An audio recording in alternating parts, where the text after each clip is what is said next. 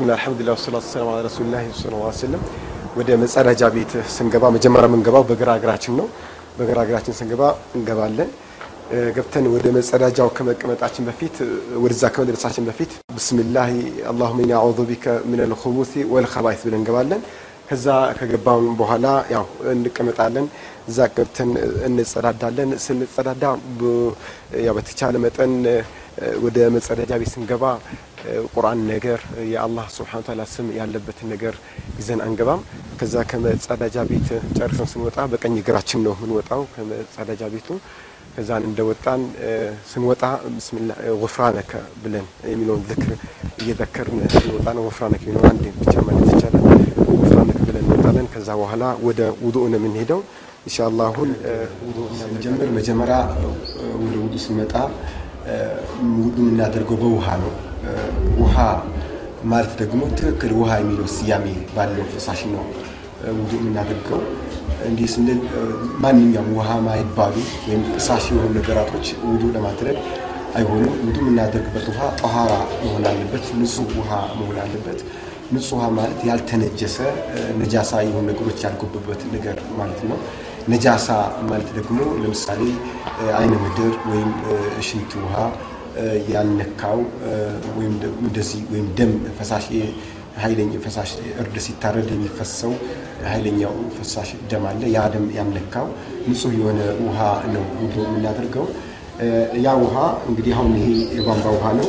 የቧንቧ ውሃ ንጹህ ውሃ ነው ብለን ነው ምናምኑ ያ ነው፣ አልተነጀሰም። በዚህ ውሃ ውዱእ ማድረግ ስንጀምር መጀመሪያ ስዋክ እንጠቀማለን። ስዋክን ስዋኳን ያው ከዚህ ለማጠብ ያህል እናጥባታለን። ከዛ በኋላ ስዋክ እናደርጋለን።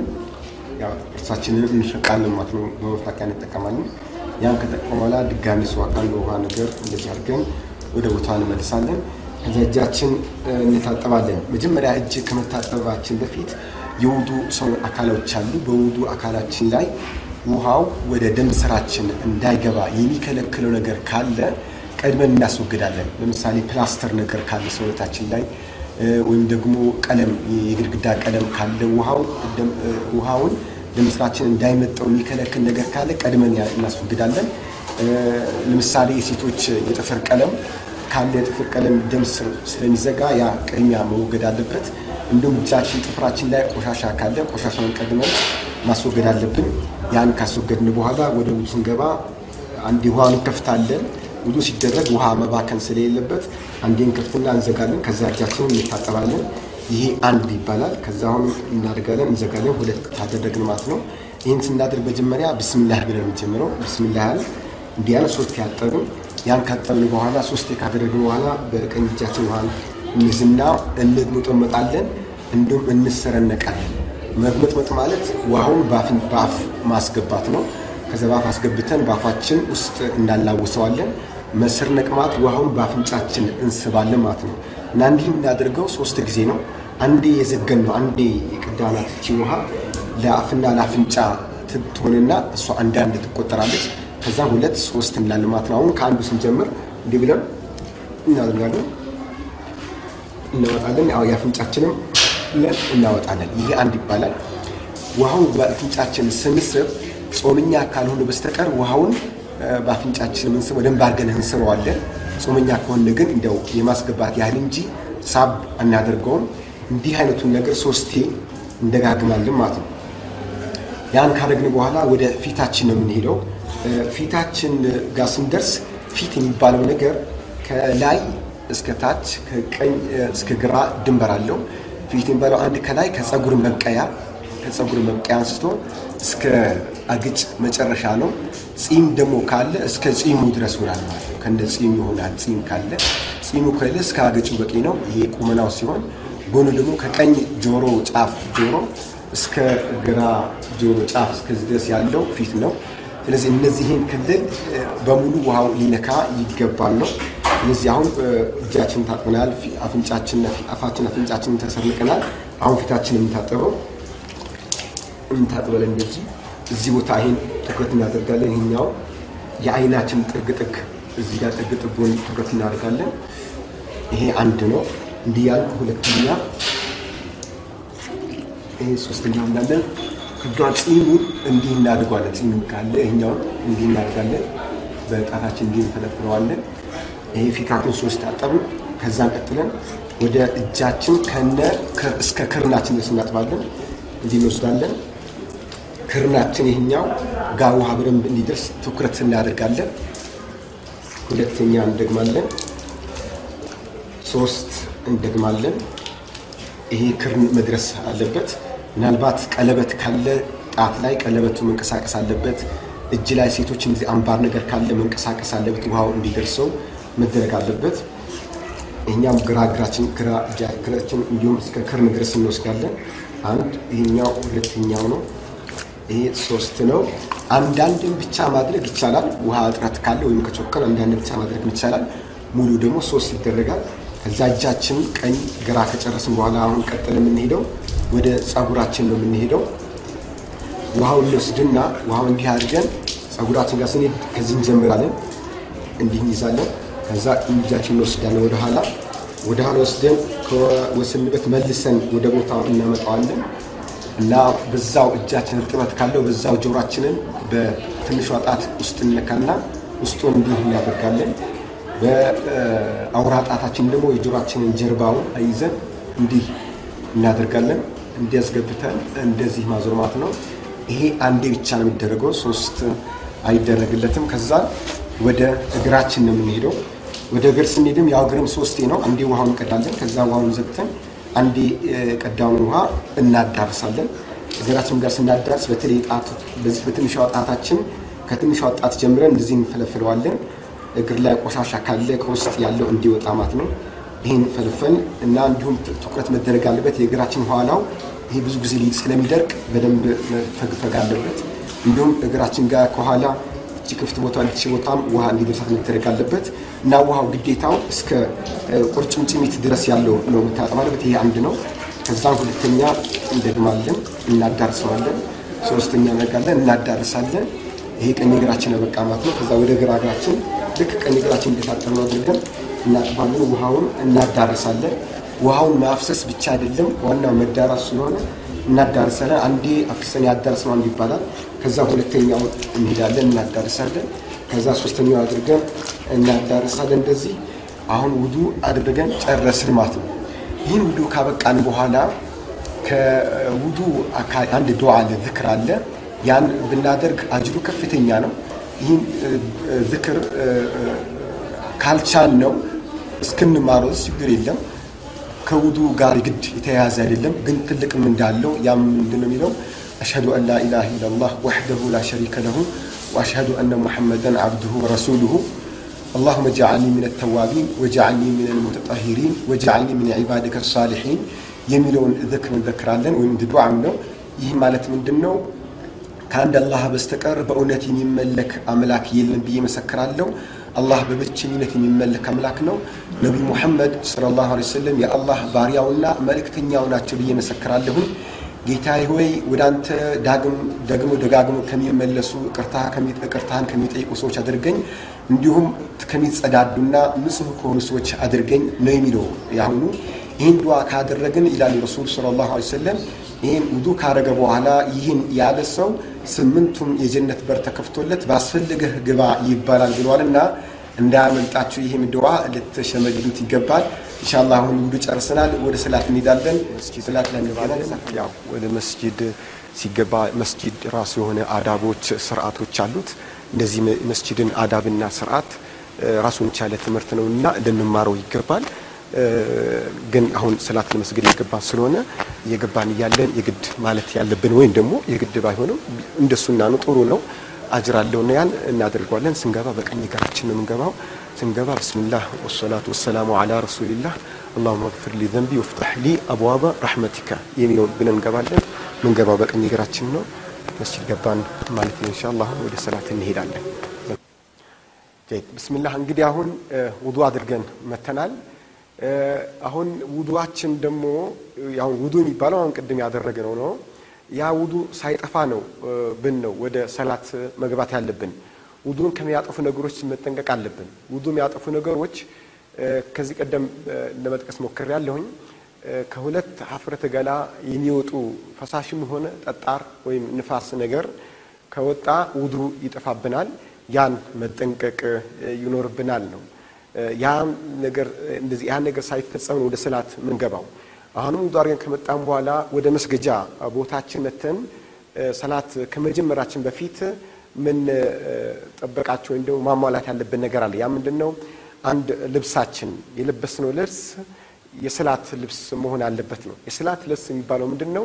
ምን ለብሰው ልብስ ወንድ ከሆነ ቢያንስ ከእምብርት በታች ከጉልበት በላይ ያለውን የሰውነታችን አካል የሚሸፍን መሆን አለበት።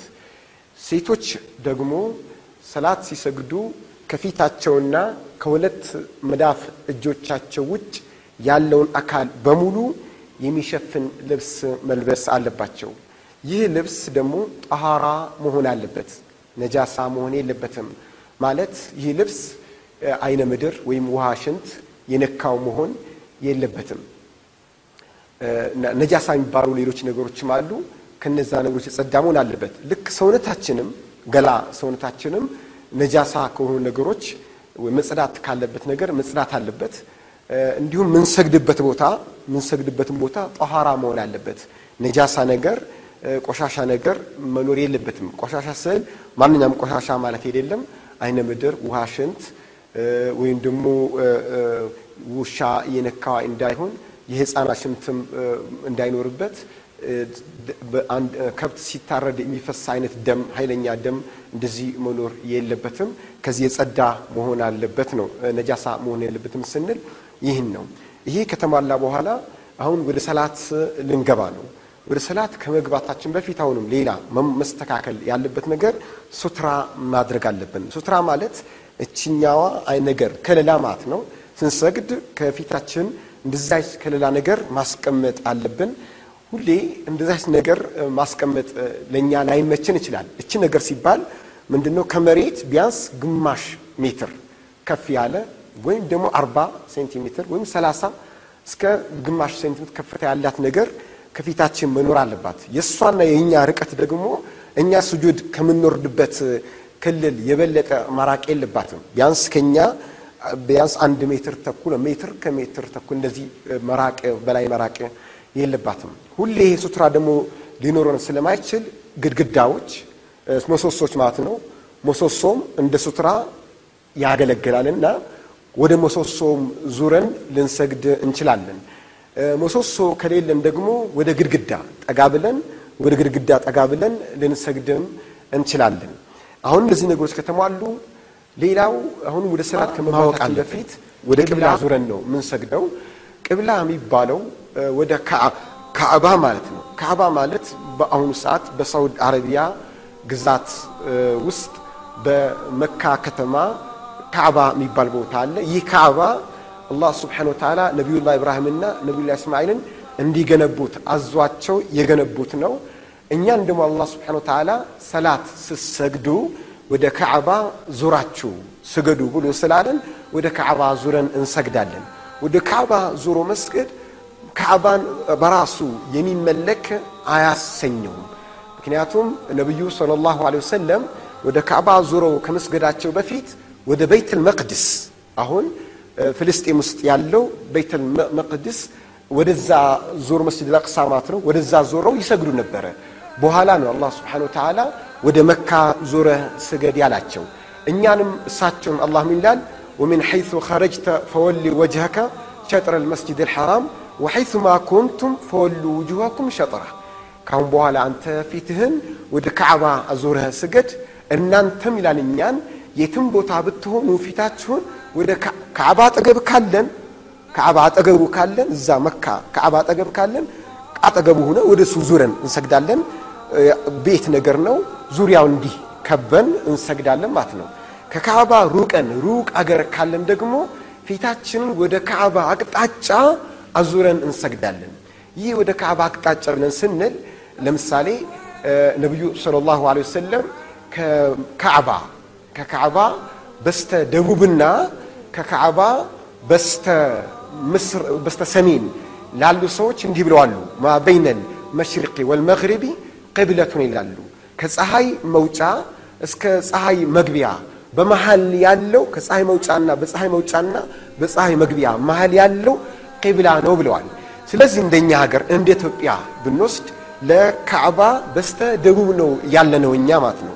በስተ ደቡብ ያለን እኛና ሌላም በስተ ደቡብ ያሉ አገሮች ፊታቸውን ወደ መካ አዞረው ነው የሚሰግዱት። ሲያዞሩ እንዴት ነው የሚያዞሩት? ቀኝ ጎናችንን ለፀሐይ መውጫ እናደርግና ግራ ጎናችንን ደግሞ ለፀሐይ መግቢያ አድርገን እንሰግዳለን ማለት ነው። ከመካ በስተ ደቡብ ያሉት እንደዚህ ነው። በስተ ሰሜን ያሉት ደግሞ የዚህ ተቃራኒ ይሆናሉ ማለት ነው።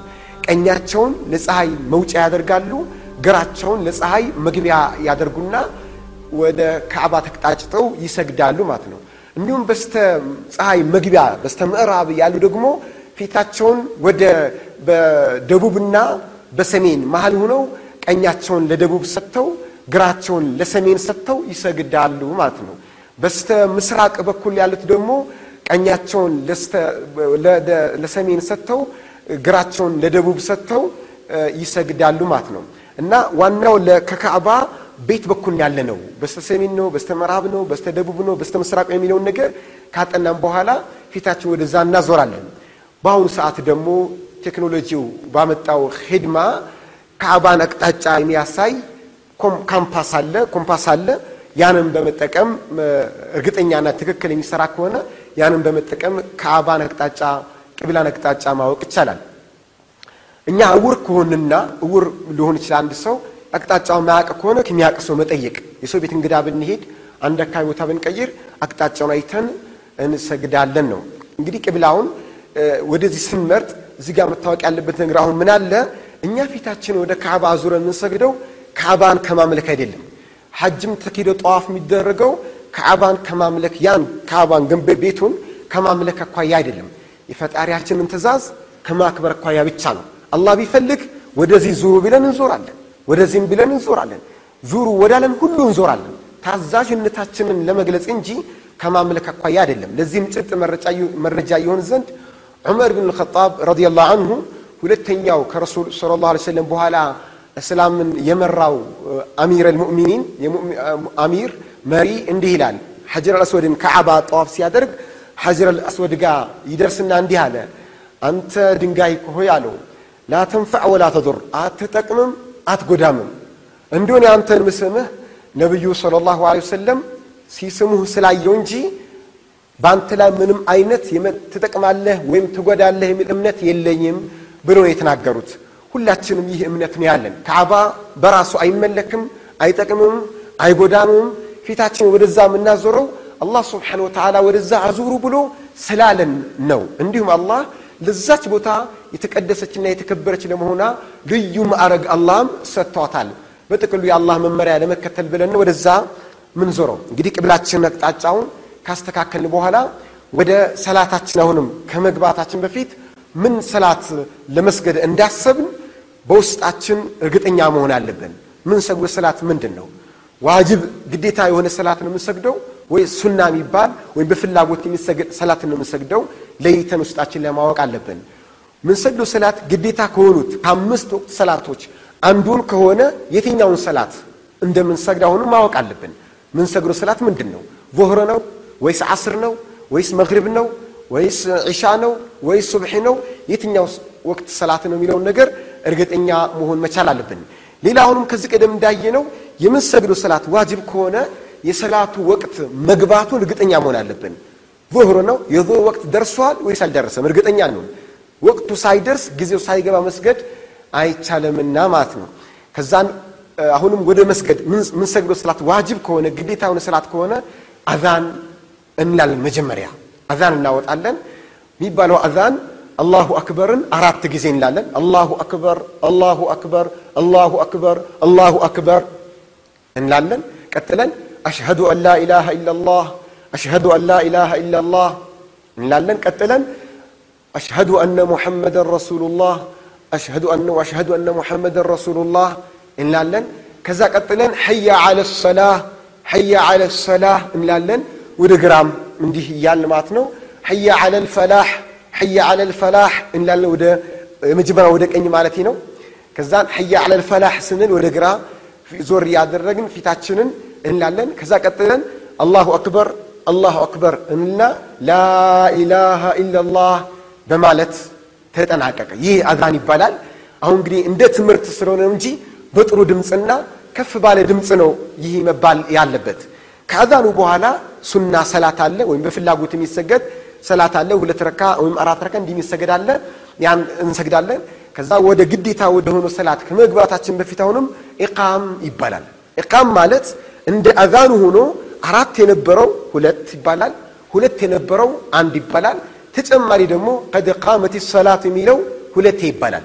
አባባል ሆነ ስለው አላሁ አክበር አላሁ አክበር አሽሀዱ አን ላ ኢላሃ ኢላላህ ወአሽሀዱ አነ ሙሐመደን ረሱሉላህ حي على الصلاة حي على الفلاح قد قامت الصلاة قد قامت الصلاة الله أكبر الله أكبر لا إله إلا الله እንላለን ይህ ቃም ይባላል ይህን ለብቻችን የምንሰግድ ከሆነ አዛኑንም እቃሙንም ማለት ይጠበቅብናል ግን በጀማዓ የሚሰገድ ከሆነ አዛን የሚለው ሙአዚኑ አዛንም ይላል እቃምም እሱ ይላል እኛ እቃም ሲባል ተነስተን መቆም ነው ቆም ለብቻችን የምንሰግድ ከሆነ ፊታችን ወደ ሱትራችን አነጣጥረን እንሰግዳለን።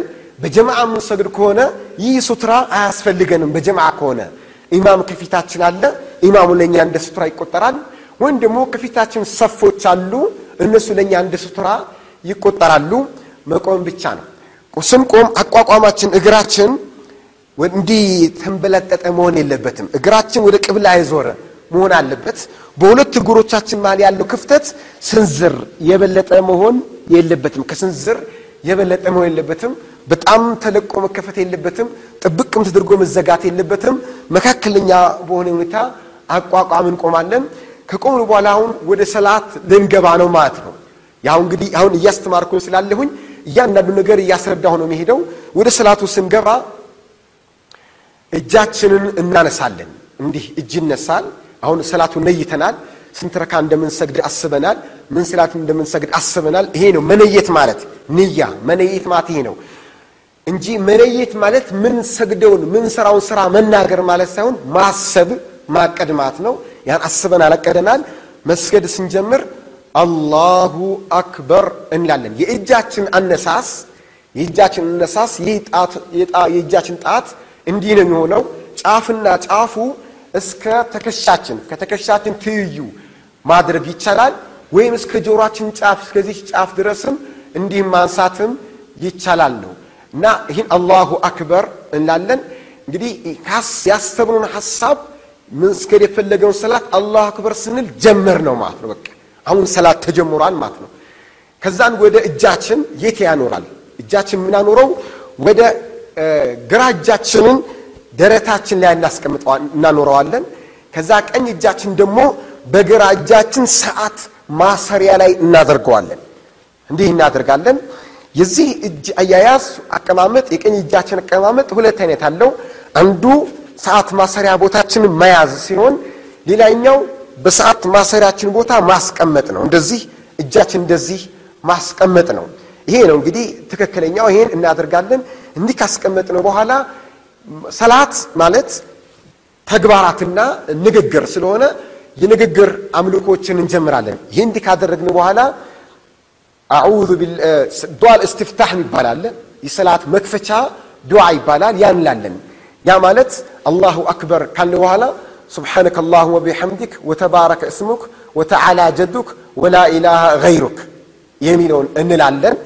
ሌላም የሚባል የዝክር አይነት አለ። የሰላት መክፈቻ የሚባለው ዱዓ ማለት ነው። ይሄ አሁን ያልኳችሁ አጠር ያለው ነው። በይዘት አጠር ያለ ነው። ሱብሓነከ አላሁመ ወቢሐምዲክ ወተባረከ እስሙክ ወተዓላ ጀዱክ ወላ ኢላሃ ገይሩክ ነው። ሌላ ሌሎችም አሉ። ሶስት አራት አይነቶች አሉ። እነዛን ደግሞ ሸምድደናቸው ተራ በተራ አንድ ቀን አንዱን እያል ሌላ ቀን ሌላውን እያል እየቀያየር እናደርጋለን። ያን ካልን በኋላ መክፈቻውን ዱዓ ካደረግን በኋላ አዑዙ ቢላሂ ሚነ ሸይጣን ረጂም የሚለውን እንላለን። ሌላም አይነት ተዕዊዛት ወይም አዑዙ የሚባል ሌላ አይነት አለ። አዑዙ ቢላሂ ሚነ ሸይጣን ረጂም የሚለው ቀለል ያለው ነው። ይሄን እንላለን። ከዛ በኋላ አሁንም ብስሚላህ ራሕማን ራሒም የሚለውን እንላለን። ብስምላህ ራሕማን ራሒም የሚለውን ድምፃችን ዝቅ እናደርጋለን ሁሌም ማለት ነው። በድምፅ ዝቅ ከፍ አይደረግም። ምክንያቱም ሰላት ሲሰገድ መግሪብ፣ ዒሻ፣ ሱብሕ እነዚህ ሶስት ሰላቶች የመጀመሪያዎቹ ሁለት ሁለት ረክዓዎች ላይ ቁርአኑ የሚቀራው የሚባለው ነገር በተለይ የሚቀራው ድምፅ ከፍ እየተደረገ ነው የሚቀራው። በግላችን የምንሰግድ ከሆነ ወይም መሪ ሁነን የምናሰግድም ከሆነ ድምፃችን ከፍ እናደርጋለን። በተመሪ ግን ኢማም ኑሮን እኛ እየተመራን ምንሰግድ ከሆነ ግን ድምፃችን ዝቅ ነው የምናደርገው፣ ኢማሙን እንከታተላለን። ብስምላህ ራሕማን ራሒም ካልን በኋላ ፋቲሓ እንቀራለን። ፋቲሓ ማለት አልሐምዱሊላህ ረብል ዓለሚን አራሕማን ራሒም ማሊክ የውም ዲን ኢያከ ናዕቡዱ ወኢያከ ነስተዒን اهدنا الصراط المستقيم صراط الذين أنعمت عليهم غير المغضوب عليهم ወለ ዳሊን የሚለው ነው። ይሄን ካልን በኋላ ደግሞ አሚን እንላለን። አሁን እኔ እያስተማርኩኝ ስለሆነ ነው አይኔ ወደ እናንተ የሚያየው። ግን እየሰገን ስንሆን የአይናችን እይታ ስጁድ መውረጃ ቦታዋን ብቻ ነው የሚያነጣጠረው። ወደ ግራም ወደ ቀኝም አያይም፣ ወደ ፊትም አያይም፣ ወደ ላይም የለም፣ እግር ስርም አይቀረቀርም። ግንባራችን ወደሚያርፍባት ሱጁድ ስንወርድ ማለት ነው ግንባራችን ወደሚያርፍባት ቦታ ነው አይናችን የሚያየው። ፋቲሐን ቀራን፣ አሚን ከዛ በኋላ አጠር ያለ ሱራ እንቀራለን። የግድ ማጠር አለበት ማለት የለም። ግን እኛ ጀማሪዎች እንደ መሆናችን መጠን በጣጭሮች ብንጀምር ጥሩ ነው ከሚል አኳያ ነው። ረጃጅሞችን መቅራት ይቻላል። ለምሳሌ ቁል ሁወ አላሁ አሐድ አላሁ ሰመድ ለም የሊድ ወለም ዩለድ ወለም የኩን ለሁ ኩፍወን አሐድ የሚለውን እንቀራለን። ያን ከቀራን በኋላ ሱራ ይባላል ይሄኛው። ይህን ከጨረስን በኋላ አላሁ አክበር እንላለን። አላሁ አክበር ስንል የእጅ እንቅስቃሴ እናደርጋለን። እስካሁን እጃችን እዚህ ጋር የነበረው አሁን እጃችን ይንቀሳቀስና ወደ ሩኮ ይወርዳል ማለት ነው። ወደ ሩኮ ከመውረዳችን በፊት እጃችን እዚህ ጋር የሚቀመጠው ብያቸዋለሁ። ሌላ ቦታ መሄድ የለበትም። እንደዚህ ወይም እንደዚህ ወይም እንዲህ ማለት የለበትም፣ ወይም መለቀቅ የለበትም። እንዲህ ነው መሆን ያለበት። አሁን ነው እጃችን የሚንቀሳቀሰው። አላሁ አክበር ይልና እንደ ቅድሙ እስከ ትከሻ ማድረግም ይቻላል፣ እስከ ጆሮ ጫፍ ማድረግ ይቻላል። እንዲህ እናደርጋለን። ከዛ ይህን አላሁ አክበር ካልን በኋላ ጎንበስ እንልና ሁለት የመዳፍ እጆቻችን ሁለት የመዳፍ እጆቻችን መዳፍ እጅ መሃሉ ማለት እነዚህ እቺ መሃሏ ክቧ እቺ መሃሏ ጉልበታችንን በደንብ አድርጋ ትይዛለች። ጉልበታችን ላይ እናኖራታለን። ከዛ ጣቶቻችን ደግሞ ይነጣጠላሉ። እንዲሰበስብ እናደርጋቸውም ነጣጥለን እንዲህ እናደርግና ይህ እጃችን ጋር ይሆናል። ይህ ደግሞ ጉልበታችን ጋር ያለው ክርናችን ማለት ነው ወጣ ይላል። ከፈት እናደርገዋለን። እንደዚህ ውስጥ አንደብቀውም። ከፈት አድርገን ወጣ እናደርገዋለን። አይናችን አሁን የሚያየው ሱጁድ ቦታ ነው። አንገታችን እና ጀርባችን አንገታችን ከኋላ ጀርባችን ውሃ ልክ የተስተካከለ መሆን አለበት። ረሱል ሰለላሁ ዐለይሂ ወሰለም ርኩዕ ሲወርዱ ርኩዕ ሲወርዱ ጀርባቸው ላይ ውሃ ቢደፋ ውሃው አይንቀሳቀስም፣ ባለበት ቀጥ ይል ነበር ይላሉ። ማለት ውሃ ልክ ይሆን ነበር ማለት ነው። እና ፊታችን አንገታችን ወደ ላይም አናንጋጥጠውም፣ ወደ ውስጡም አንቀብረውም። የተስተካከለ አድርገን እንዲህ አድርገን ርኩዕ እንወርዳለን።